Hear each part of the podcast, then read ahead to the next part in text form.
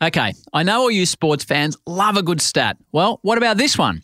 It is estimated that one in eight elderly Aussies suffer from heart valve disease, and many don't even know it. Plenty of everyday experiences can change our heartbeats, but it's important to listen to your heart for any irregularities that could be signs of heart valve disease. Head to listentoyourheart.com.au. That is listentoyourheart.com.au to find out what signs you should be listening out for. Talk to your doctor and ask them to listen to your heart so you can be confident in your heart health. If symptoms persist, see your healthcare professional. Also, before we get going on Ryan's story, the information contained in the podcast is educational information only on certain conditions and potential therapies or treatment options. Alternative therapies or treatment options may be available, which you should discuss with your healthcare professional. A listener production. Okay, are you recording? Hey team, thanks as always for tuning in. Not your typical version of the Howie Games, this one, but an episode I hope you will enjoy and more importantly, take something from. It features a bloke I am lucky enough to call a mate. He's a good man. He is a good man, and his name is Ryan Campbell. Nicely timed. No chance for third man. Uh, 50 to Campbell. That's two weeks in a row he's done it. Last week it was the fastest 50. This one has been very exciting. Cambo, as he's generally known, was a mm. dashing, and I mean dashing, wicketkeeper batsman for Western Australia. He played two one days for Australia and did really well, and three T20 internationals for Hong Kong. That's the way Cambo rolls. If not for a bloke called Gilly, Cambo would have played a lot more for his country. But it's not Ryan's cricket story we're here for today. So you search and try to find, but you don't know where to go. So many thoughts flood through your mind. You're confused and want to know mystery, what is to be. So much more than meets the eye. Listen to me, time is your key. You will find out by and by.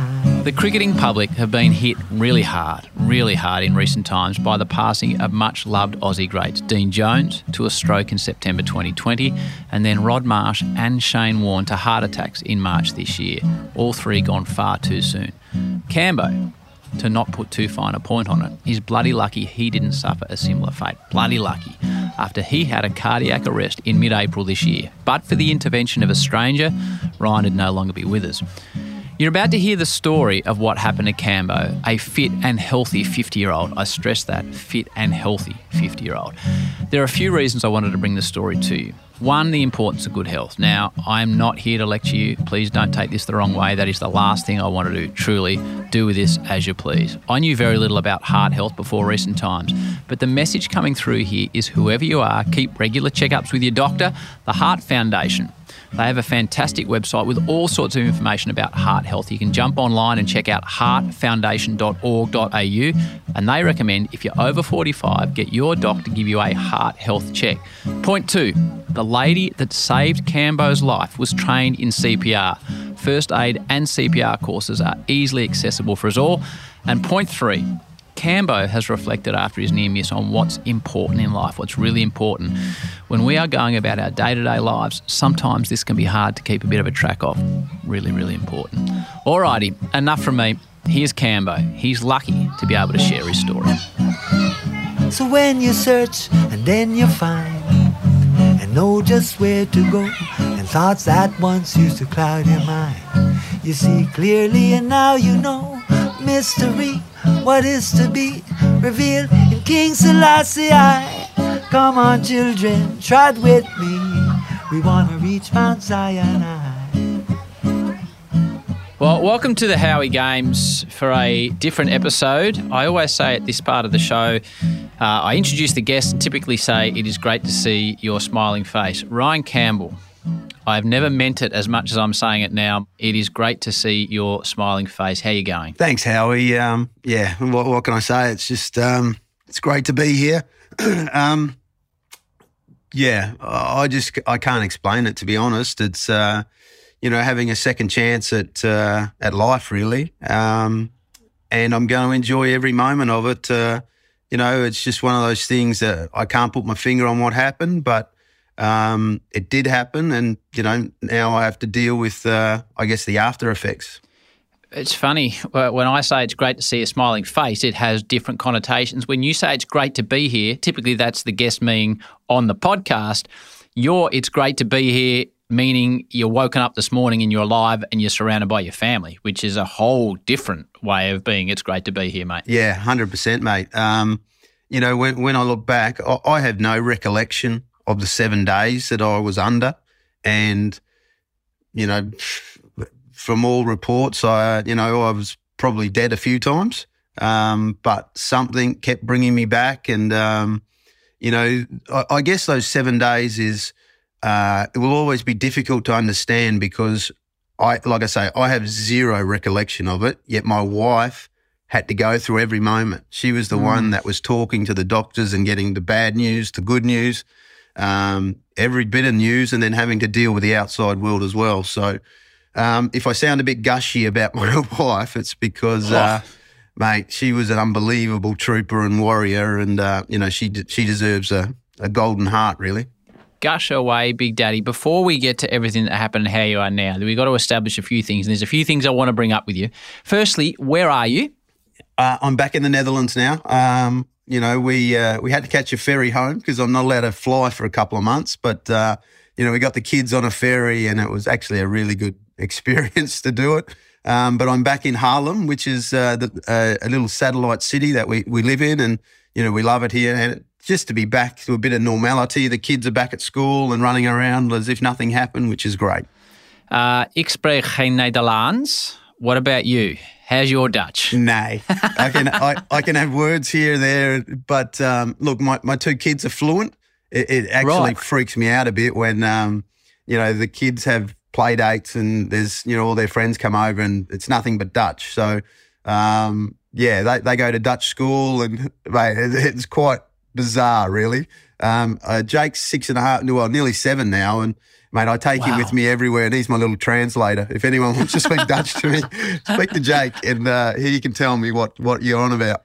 My experience is Godverdomme, which you would know, which is, um, you know, damn it type of thing. It's I'm a sure song you use too. that a bit. It's a, it's a big yeah, it is. kids song over here. Yeah, my kids it listen is. to that every day. I've also got uh, Stroopwafel, which is like a type of biscuit from oh, memory. Am I going all right there? Yeah, yeah. One of the great, but you put it on the heater. You put it on the heater, Cambo, and the inside heats up. yeah, it's got caramel in the middle. It's like a, yes. you know, a, a really thin waffle with two sides and some wonderful middle of it. Yeah, they, they yeah. do those hot up in town at the markets, which the kids love. The other thing, I need to know if this is still going. I spent a bit of time there, and everyone I was hanging out was obsessed with goede tijden, slechte tijden, good times, bad times, which was like the neighbours, I think, when I was living in the Netherlands. Are they still rolling with that or not? Yeah, they still like to roll that out a little bit. So it's um, yeah, I think I think they're very uh, traditional. So if something sticks. Uh, they, right. they, keep to it, and everyone uses the same. The other thing that, uh, and I, will never get my head around this, is the uh, the old uh, pickled herring that they love here. It's like, oh, oh dear, that is that that is just all wrong in so many ways. See, this was my next question because I found when you go out for a few Heinekens, your crew would come home in the middle of the night when it was freezing, and they'd either have Papa's fritters like fries with mayonnaise, or yep. like 4 a.m. in the morning they're eating raw bloody herring. Like, oh. how do you do that? If you if you're not going to spew from the beers, you're going to spew from the herring. Surely. Well, I'll tell you what. In a weird twist of fate, my wife and I came here on our honeymoon. We actually came right. to the Netherlands because we knew some people here, and we had a great time. But I was hungover one morning, and my wife said, "Oh, you got to try the pickled herring because her mum is Dutch." And they said, you know, very much, oh, it's the best thing. Let me tell you, on a hangover, it was the worst, and I still have horrible memories. So I've, I've never ever gone back there. Let me tell you that for free. So people will be asking, what is an Australian, West Australian wicketkeeper batsman doing in the Netherlands? The simple answer is you are the cricket coach for the Netherlands cricket team. G- give me, give me a, a two-minute snapshot of that, what it involves, and I know how much you love it. Yeah, so look, everyone will think the Netherlands is an, uh, an associate country, and we are. Um, but we won the World Cricket League three years ago, mm. which also put us into the Super League, which meant we were going to be put into the top 13 best ODI teams in the world. And it would be the first time ever that an associate country would get to play the big boys on a, on a regular basis. And, you know, we're, we're very proud of how, how we've gone and, and where we're at. You know, I also have seven of my players playing county cricket, Yep. all through their Dutch roots, which, um, you know, I guess the people would know the Ryan ten Doeschates, who's retired now, but you know those sort of guys, the Freddie Klaassens, Tim van der Gugtens, they they've forged a wonderful career in county cricket. But it also that makes it tough for them to play for us as well because the old counties don't really like giving them Yeah. away. Um, but mate, Dutch cricket is in a really solid place. Club cricket here, you know, it's been here since 1893, which Has you know, it? Yeah, people forget that. There, there's country, there's teams here that are older than WA even. I didn't know Um, that. Turf decks? yeah, what type well, of surfaces are you playing on? There's eight turf decks now uh, throughout the whole of the country, which you know they're getting more and more all the time. Um, generally, though, they play on a mat, which is like our AstroTurf, but not on Yep. the concrete underneath. It's more a, a gravel sort of underneath, so it doesn't bounce as much. But you know, club cricket is going really, really well. But I guess for the national team, you know, we're about to play the West Indies, England, Pakistan, and then New Zealand for two T20s, all here in the Netherlands, which, mate, is unbelievable for the game here. I love your passion for it, mate. Once or twice a year on the Big Bash, I, I, I know it filters back to you, but someone plays a ramp and I bang, roll into commentary. So you need to, is this an urban myth or not? You know what I'm going to say? I roll out, he's played the ramp, first played by West Australian Wiki, who pioneered this Ryan Campbell. So I, I, I, I don't know if it's adding mayonnaise to it, but that's certainly my first memory. And I know a lot of people link you to that shot that's revolutionised cricket. Did someone teach it to you, Cambo? Because when you first started playing it and you'd watch the old McDonald's Cup or whatever it was in your day, and you'd be playing this shot that is now de rigueur everywhere, and it would blow people's mind. Like Bill Lawry would be going off in commentary, he's gone for that shot again, Ryan Campbell. It, it was extraordinary. How did it come to you, mate? Oh, he's done that beautifully, Ryan Campbell. He's moved a mile across his stumps. Was pretty good bowling from Zoysa, who fired it wide of off stump. Ryan Campbell, through a magnificent piece of adaptation, was able to get it up over the keeper for four. Okay, so it, was very simple. I, as the wicket keeper, I had to sit through every bowlers meeting. And every time we spoke about one day cricket, everyone said, well, we got to bowl Yorkers at the end. We're going to have mid on and mid off back. You're going to bowl as full as possible. We'll have fine leg up in the ring and just get hit down the ground. And so I just to sit there and go, okay, that, that's a great theory. But as a batter, if I know they're going to bowl full, why don't I get down to it and hit it on the full and it'll go over my shoulders, fine legs up, and I think I'll be onto something. Um, and then we played Victoria at the MCG, and Chuck Berry knows this, and we've had a laugh about it. But Chuck was up to the stumps at it for Ian Harvey, and Chuck and I used to have a go at it pretty hard. No doubt. And I thought to myself, okay, Ian Harvey's bowled his two slow balls. He's going to go for his Yorker because that's what everyone does. If I get it right, I can hit this right into Darren Berry's face, and mate, hopefully his mouth, and he'll never talk crap again to any first class cricketer, and I'll be doing everyone a favour. And so I got down and I did it, and it went over my shoulder and it passed Chuck Berry, went for four. And I thought, geez, that didn't work. And he's looking at me. I said, "What do you mean didn't work?" Went before. I said, "No, I'm trying to hit you in the face, mate. So I'll try. I'll try that again. I'm telling you, I'm doing it again. So watch your face." And again, I did it. But then that kind of in my head gave me the theory that, mate, this is going to work. It, it has to work. and um, I think the next week I played against Sri Lanka, and Australia A played Sri Lanka, and I got thrown up the order to try and pick up the pace. And I thought, okay, Zoysa's going to bowl around the wicket. He's going to bowl full. Now it's put, time to put your money where your mouth is, mate, and have a crack at it. And I guess I did that. Well, he's done it again. Just to prove it wasn't a fluke, he's done it again. And I tell you what, one bounce into the side screen, and that is straight over the keeper's head. That's brilliant. Nothing a lot wrong with the bowling either. Full and straight. The double bluff. Campbell gives himself some room. Zoysa fires it in. Then he goes the other way. Straight over the keeper's head. Plus the somersault, the finish. I'll give it 10. Now, My question is, I haven't really ever gone back to see, but I don't know if Dilshan was sitting in the benches watching. Oh, I'm, I'm, right, I'm not sure if he the- was the in, you know, in their squad or not. I, I can't remember that. Right. but he obviously went and played it even better. And look, I, I think the guy, the way the guys played it after that was breathtaking. I, I didn't see McCullum doing it to Brett Lee and going for six and all that sort of stuff. So the courage that they did, but mate, the theory was sound, and Yes. that that's the whole thing. It was all about the theory because if I did it, it meant someone had to put fine leg back, which meant mid on or mid off had to come back, which would give you another scoring opportunity. And that that's the cold hard truth. It was all about a theory. And I think the theory worked. How was it received by your coaches, your teammates, and hard nosed first class cricketers when you started pulling it out? Um, Wayne Clark, who was my coach for my whole career, he didn't mind it. He just said, make sure you use it at the right time. I actually got out once. I only got out once to it, and that was against New South Wales. And that was early on in my innings, which didn't go down so well with the selectors. They were a bit, come on, mate, what are you on about? Um, but basically, everyone sort of started to adopt it and said, yeah, that's, that sounds pretty good. The, the, the one thing, the one, I guess, furphy around it was that I practiced all the time with it. Mate, I never practiced. Why would I want to practice trying to hit myself in the head? Because if you get it wrong, and you get it wrong. So um, the only time I practiced it really was in a game because I knew where the guy was going to bowl. But yeah, well, never in the nets would I be trying to do that unless, um, yeah, unless there was uh, a bit of bit of money on the line or something. Now, just so people are aware, you and I have a, a well, obviously a long distance friendship now. Now it's the occasional text. Typically, when I'm commentating a Fremantle game and you're up and about because you're a massive Freo fan. But back in the day, Cambo, people may not remember. Channel 10 had a new 24 hour digital channel called 1HD, and they got the IPL, and it was on. If it was a, a, double header, there'd be a game at nine and there'd be a game at one. This is at night, which the 1 a.m. game would finish at five in the morning.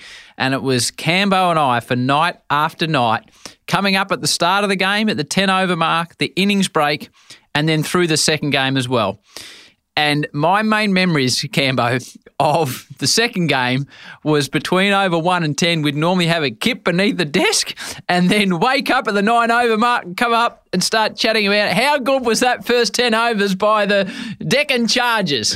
Hey, mate. Um, look, they're, they're, great times. Like I, I love doing that with you, and Yeah. Um, I- but the thing was, we weren't sure what how big the IPL was going to be. No idea. No idea. I actually got asked to put my name in the in the I guess throw my hat into the ring, and I thought, no, no, no it's not going to be that big, and uh, I'd rather do the media for it. How, how little did I know when I saw the first paycheck come out how stupid I was. But mate, I'll, I'll be honest. And after the thing that you probably forget is that once we finished at five, I'd go back to the hotel, get to sleep for two hours, but then have to do my radio show back in Perth for, for Nova. So, uh, yeah, it was a bit of a weird time. But, mate, I, I, I loved my media career. I, I literally loved, you know, working with guys like you and, and Hutto. Hutto, yeah. So I was really, really lucky. And like I say, mate, I enjoyed my media career. And it only ended really when I really wanted to go coaching and left to Hong Kong. But uh, yeah, I look back at those times and, you know, have a laugh.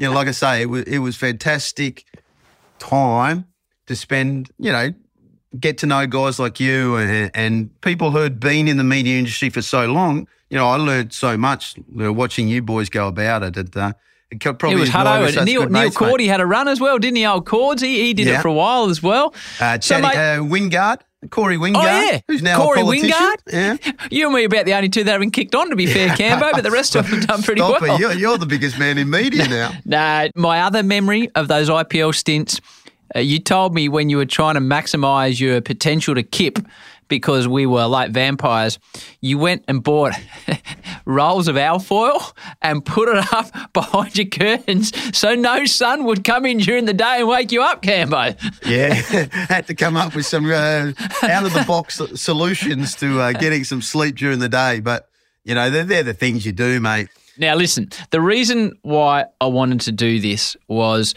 obviously um, a, a, a, a man that was loved by the Australian public, Shane Warne, friends of ours died of a heart attack at a young age.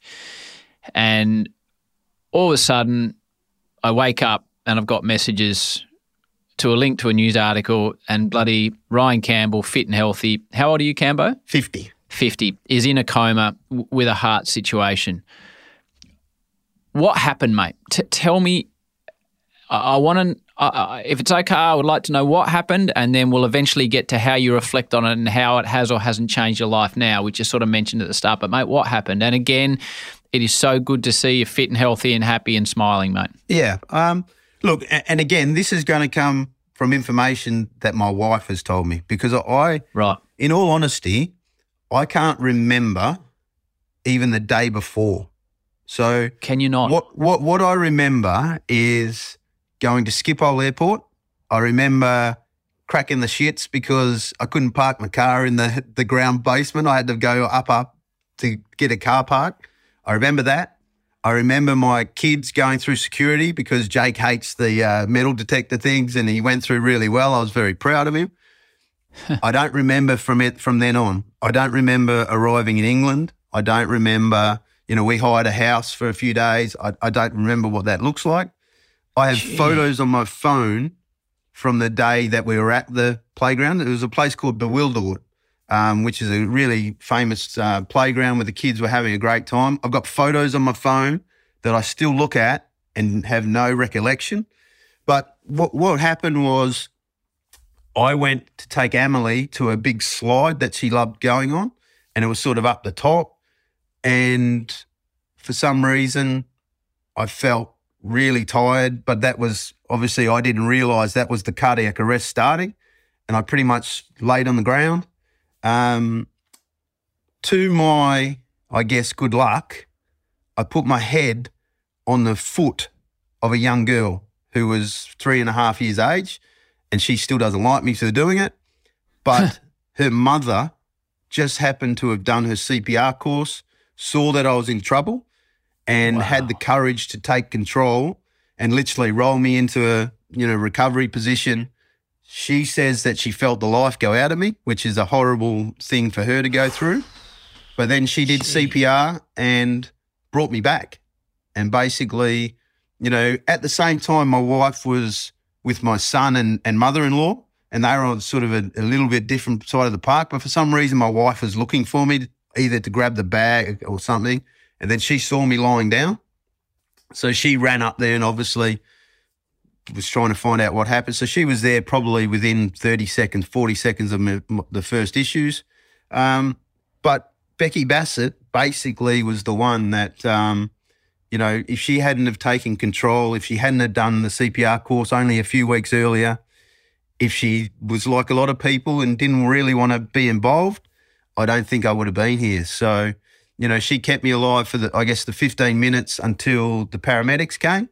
And then the paramedics took over and, you know, obviously put the, the, the defib on me just in case they needed to shock me back into, into life. But, you know, from there, they, they got me down from the slide and they also, you know, drove me into the, I guess, an area where the, the helicopter was called in to, to take me to Royal Stoke, which is renowned as a great cardiologist um, hospital.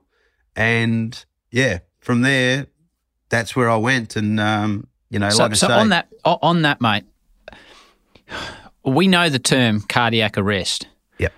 For my ignorance, I don't know what it means. And to be fair, probably, mate, three months ago, I imagine you wouldn't have known what a cardiac arrest is. I'm sure it's been explained to you now. So, what is the definition of a cardiac arrest? Yeah, okay. So, so a cardiac arrest, I'm like you, Howie. I just thought a cardiac arrest and a heart attack were the same thing, but it, hmm. it's very not. A heart attack can cause a, a, a cardiac arrest. Basically, a cardiac arrest means one, you'll be asleep, you'll be out of it, but it's just basically your wiring goes off. Whereas a heart attack is more to do with either you know closed arteries or, or something not working, not pumping right. And obviously, a heart attack can cause a lot of damage to your heart. Um, you know, a cardiac arrest can be caused by a number of things. A heart attack is one of them. So it, it it's quite different. Um, but like you like you just said, I didn't know the difference, and, and I had no idea. So when people were reporting Ryan's had a heart massive heart attack and he's in a coma, look, I, I probably can understand where they're coming from, but you know, my wife was trying to make sure that everyone knew that it was a cardiac arrest, which, you know, like I say, is the chances of survival are, you know, not great, but it's a lot different to a heart attack. Do they know what caused your cardiac arrest in, in with the post testing, Cambo, or not? Well, well, that's the interesting thing. That you know they they've looked into it, and you know, obviously they've ruled out a heart attack. They can't put it quite down to genetics. They don't think it because my family are, are pretty healthy. Um, they they are looking into the fact that I had a really bad chest infection when I was in South Africa in November, and then I had COVID in Feb. I think the more they dig into the COVID one, we're finding out more and more information that it does affect other parts mm. of your body, not just getting it. Um, but the I guess the the funny thing is that my cardiologist, because I recovered so you know quite fast, and I am in, he's saying my heart is in hundred percent condition. Goes, mate, that's great news for you because you're healthy and ready to go. It's shit news for me because I can't tell you what happened, and, and that's the cold oh, hard yeah. truth. But you know, like like we we say, it was I'm a pretty fit fifty year old. Um, having tests or seeing my GP probably wouldn't have helped me, but I think it can help a lot of other people to make sure that they get a, a checkup and, and and see with things. And I've had messages from a lot of mates who have gone to the GP and they found something, um, which I, I hope they all do. But like I say, that wouldn't have helped me because they wouldn't have found anything. Um, but yeah, it, made it's, I, I, honestly, I sit here talking to you now, Howie, and it still gives me, I guess, shivers up my spine to think I'm a 50 year old. I thought I was fit, healthy, yet in that instant, I sort of, I was gone. Um, and that's, I guess, how fragile life can be at times. So the obvious message to anyone listening that is in that age group um, our age group is to have regular checkups with your doctors. We're not medical professionals, but you don't need to be Einstein to put the two links together there, Cambo. Um, how old are your kids, Cambo? Mate, one's about to turn seven and one's only four. So th- this will be from your wife's perspective. I'm sure you've talked about it. Um, I hope you don't mind me asking. Like your kids are there, they're seeing ambulances, they're seeing helicopters. Have you talked to your wife about how she dealt with the kids and what's happening with daddy? Okay, so Jake was at another side of the park and didn't see anything. Um, we've since explained what happened, um, and he, man, he's quite a um, he's a clever young man, and um, you know he understands. He just says daddy's heart stopped, and you know he had to go to go to hospital, and, and he's fine. Now Emily was there obviously I had her and she was standing right there. And um, over the course of a week or so, she sort of said a few more things about what she saw. And, and it's, yeah, it appears she saw everything, um, you know, from me falling down to um, the CPR, the ambulance coming, all that sort of stuff. But, you know, we're obviously talking to her all the time and we will make sure that we see a specialist just to yep. cover all bases. But, again, they're all understanding because I think they see daddy at the end. Like there's no yeah. bad story, I guess. And, you know, we, we just talk about, yeah, we had, we had a bad day and, you know, daddy had to go to the hospital. Everything's good now. You know, there's nothing to worry about, all that sort of stuff. So I, I guess, again, that message is you got to talk to your kids about it. You got to make sure that they're talking and, you know, keep a close eye on them. I, I obviously, keep a close eye on my wife because, like I say, she's been through the trauma of everything. Um, and I think sometimes, you know, I can see that she's relieved and tired and, you know, even a little bit angry at certain things that happen. But um, yeah, I, I, think it's the, the people that are closest to you, you have to keep a very close eye on. If there's one thing, one thing you could say about everyone I've been lucky enough to speak to on the Howie Games, it's that they've got plenty of ticker. But let's take a sec to talk about you and yours. Heart valve disease is a common disease in older Australians, and ignoring the signs could lead to serious heart problems or even heart failure. Signs like dizziness, chest pain, shortness of breath, or a rapid heartbeat. Maybe you can't climb stairs as easily, or you may not be able to walk as far as you used to. If you're over 65 and experience any of these problems, don't assume it's your age. It could be your heart. Talk to your doctor and ask them to listen to your heart so you can be confident in your heart health. Find out more at listentoyourheart.com.au. If symptoms persist, please see your healthcare professional. So the seven days when you're in a coma, I'll, I'll ask you in a moment what, what, they're doing to you at that stage and, and where your life is. But uh, have you spoke to your wife about the stress and anxiety she must have been feeling seeing her husband, the father of her kids, there? I, I imagine with tubes and you know coming out of you with with doctors rushing left, right, and centre. My God, Campbo. Yeah, she she um so she got to the hospital probably half an hour after me, and they put her in a room um, and just sort of said, wait here. Um, and then that went on for hours and hours and hours until she came looking um, and asked, wanted to ask questions. And she, um, you know, it, at the time, you know, with COVID and stuff, you're not supposed to be in the hospital. I think she stayed for the first 54 hours and didn't leave my oh. side. Um, and in that time, obviously, there were a lot of tough things going on, and she had to hear that from doctors, and you know, the thought of maybe a transplant, maybe not waking up, maybe not doing this, whatever. She had to go through all that. Not long after, a great friend of mine called Simon Millington, who was one of my he's one of my greatest mates in the world, and you know we met in Hong Kong. He flew out from Nevada um, he lives in Vegas now, but he flew straight over just to help LT. So he arrived and he's one of these big, strong, strapping sort of guys who's you know, extremely clever. He only owns businesses and all that sort of stuff.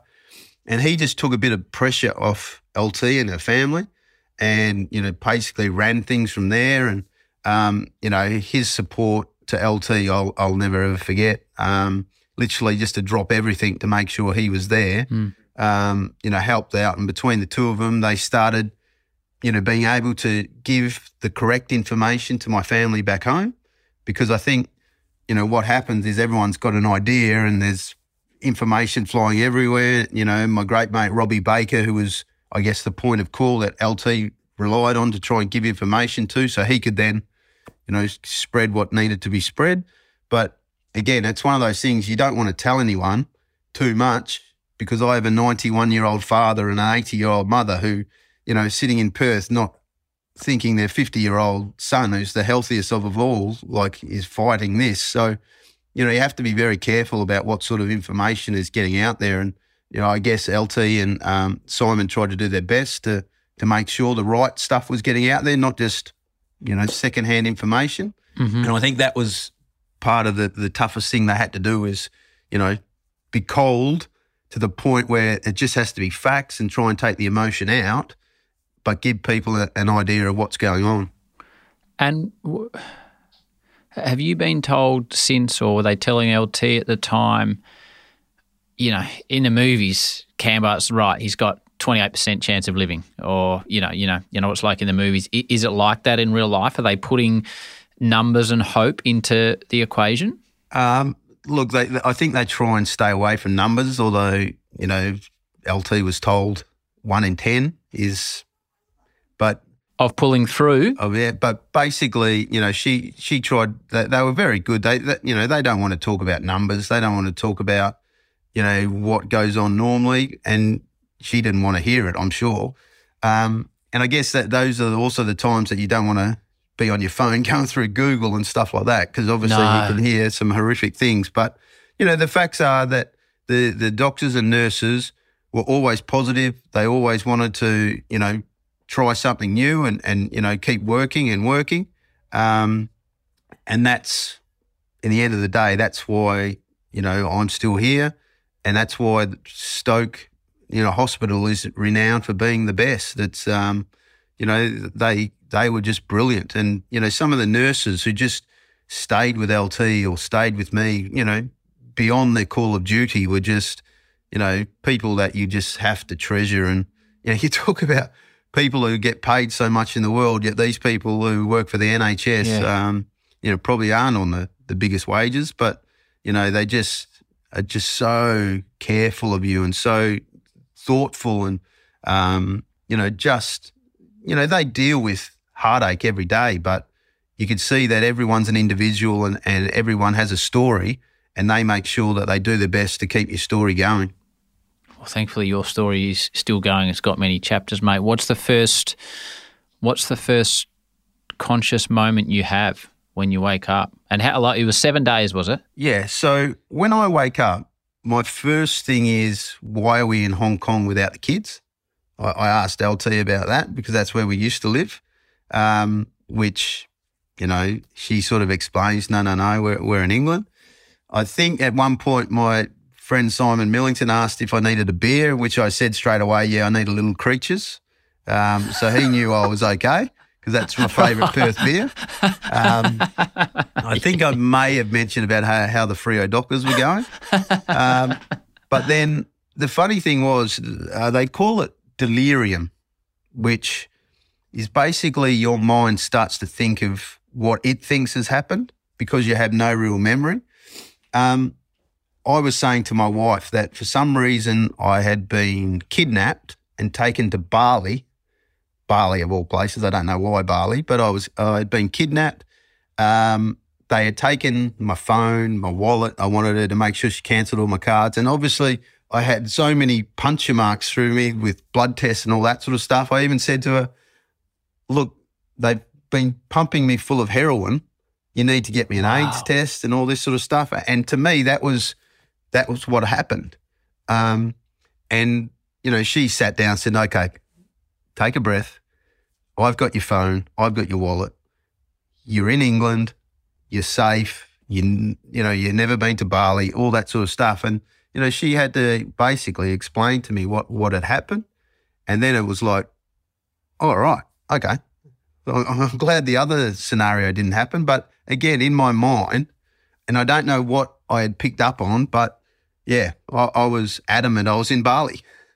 And mate, when you when you when you're not in Bali and you're still in a hospital, flat on your back in Stoke, when do you see your kids, and uh, what what effect does that have on you? Okay, so I I didn't see my kids at all in in the flesh, basically, while I was in hospital, um, because that was hospital policy. They didn't want kids in the ICU and stuff, but eventually, probably a, about a week later, um, you know, my wife brought my phone in and said, okay, we can, we'll set up a call. And obviously to, to call them and, and say hello and, you know, just to see, make them know that I'm okay and everything's going to be fine.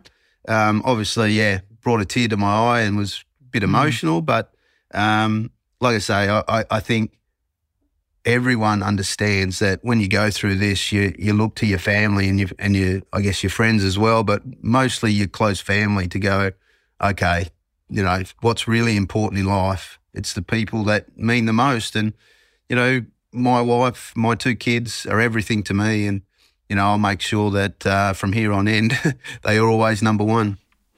Before we started this, you, you peeled back um, your shirt and showed me that magnificent uh, pectoral muscle on one side. You've always been a well built man, Ryan. And then on the other side, you, you got a scar and what to me over Zoom looked like a, a small computer hard drive, the outline of it under your skin. What's in there, mate? What do you got in there? So, so I, I now have a defib in in my chest, which is exactly what I think it's Eriksen who plays football and has come back to playing football.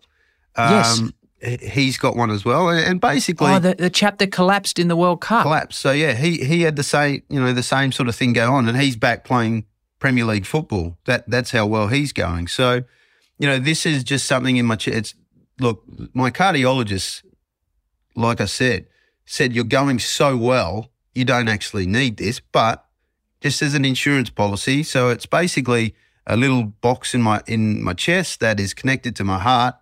If anything were to go wrong, or I had the same sort of thing, it would just basically give me a shot, um, basically a shock that would wake me up um, and get your heart going again. And again, he's adamant I'll never use it, um, and everything will be fine. But it's the greatest insurance policy ever. So yeah, it, it'll be part of me for for a long time to come.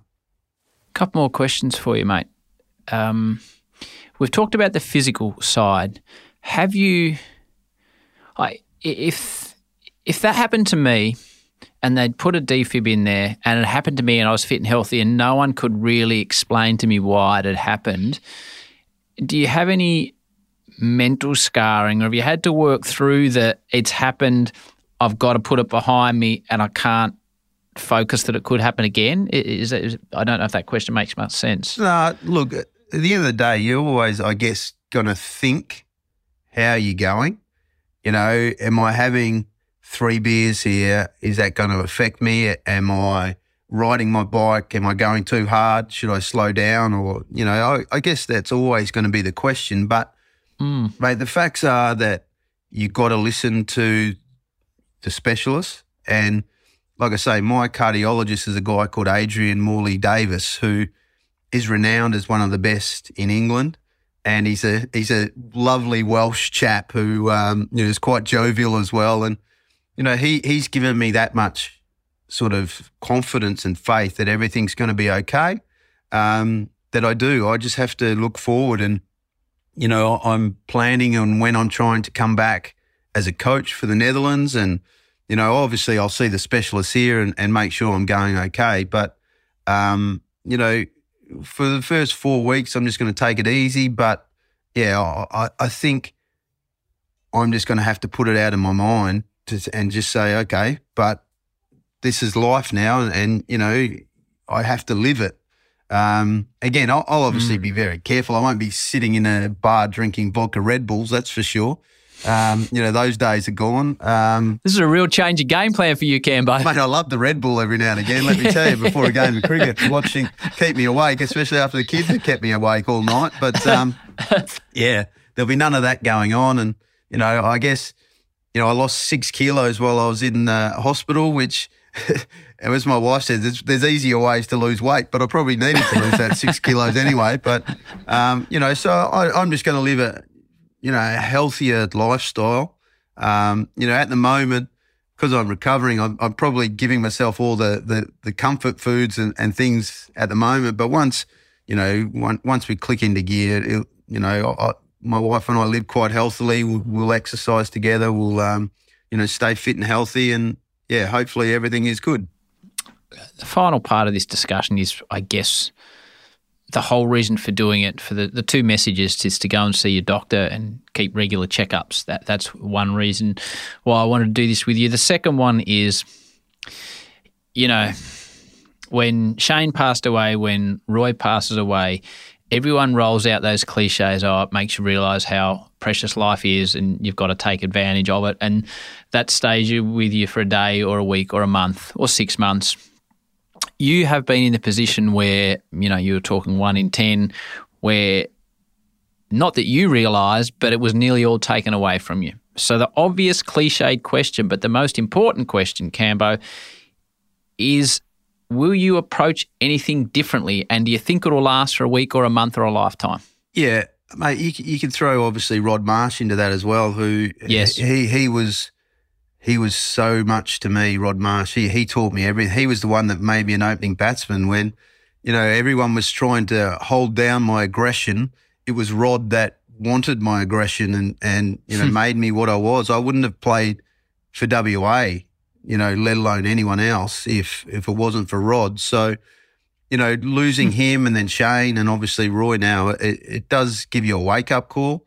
Um, and again, I, I think – and again, I'm trying not to sound um, too morbid or anything like that here, but I think a lot of the reaction to my situation or my ordeal was because Australian, uh, Australian cricket had gone through such bad times, and, and they were hoping for a, a, a, good a good luck story, if you know what I mean. Yes, but, I do, mate. Part of it will be that I won't deal with people anymore. That you know, we all have them that don't have the same moral thinking or, or the um, the beliefs or how they're going to act around people, and I'm not going to stand for those sort of people in my life anymore, and I'm going to push them aside and say, you know what, I don't have room for you. Um, that's something that's really important. I think that you know, we all have people and we do things in life that we just put up with. And I guess dealing with this, I'm just not going to put up with it. I'm going to live my life and be surrounded by people that I love and care and, and want to love and care about my family as well. And again, your family's extended, but my family is number one is my wife and two kids, and I'm going to surround them with great people. And um, yeah, that that's one of the things that I definitely will will look at. You know, obviously the other one is um, what do I do next? Um, mm. You know, we love living in the Netherlands, we love coaching the Netherlands, but you know, again, I'm not sure once my contract runs out that they might be a bit nervous as well, but you know, it might be an opportunity to maybe go back into the media, which I, I love doing. Um, you know, there's there's lots of options that I guess my wife and I will start sitting down and, discussing um, what what we want to do, where we want to go. Mate, the facts are everyone says to me, "Oh, you want to come home," and uh, I get it. I love Australia. Don't get me wrong. I haven't lived at home for ten years, and and I miss it. But I also love Europe. Living in Europe is just this fantastic way of seeing the world. And, you know, my kids, like I said, my kids speak Dutch. They speak English. They, you know, they get the chance to jump in a plane for an hour and they're in four different countries. It's, it is yeah. a great place to be. So, you know, I'm just going to take it as we see it. You know, if opportunities present themselves, we, will have a close look at it. Um, but yeah, I'm going to enjoy every part of it, mate. And um, like I say, I, I think if you can have a good luck story, I think you've got to embrace it. Otherwise, it's it's a waste. And, and I hope that I'm never going to waste this chance. And um, yeah, I'm gonna I'm gonna have a good time. Well, mate, if you end up back in the media, hopefully I get to sit in a commentary box with you again. Um, it's just good to see you, mate. That's all I can say. It's good to see you. It's good to hear your voice. Thanks for sharing your story. Hopefully, anyone listening, um, you know, Campbo's a fit and healthy man. Uh, it's always good to just keep in touch with your doctor so you can be around for your family, mate. And that's that's the message I think we're trying to get across. It's just good to see you. Good to see you fit and firing again, brother. Thanks, Howie. And can I just add one thing? Not only should yes, you be checking up your doctor, but if you do get a chance to do a first aid course or a CPR course, mm. please do it because you know there there is just too few of us who have done it and you you just never know at, at, any time. I think there's a um, you know there's a big day in October 16th uh, that raises awareness. I think we all should be looking into you know having that course either for your kids or for a friend or whatever. Just knowing what to do in a, a moment of pressure, so to speak. Yeah, please go out, get it done, and learn it, and have that um, skill under your belt. Good on you, mate. Stay safe. Go the Dutchies in the cricket and go you in life, mate. Cheers, Howie. And we can do it if we try, try, try. If we try, try, try. If we try, try, try.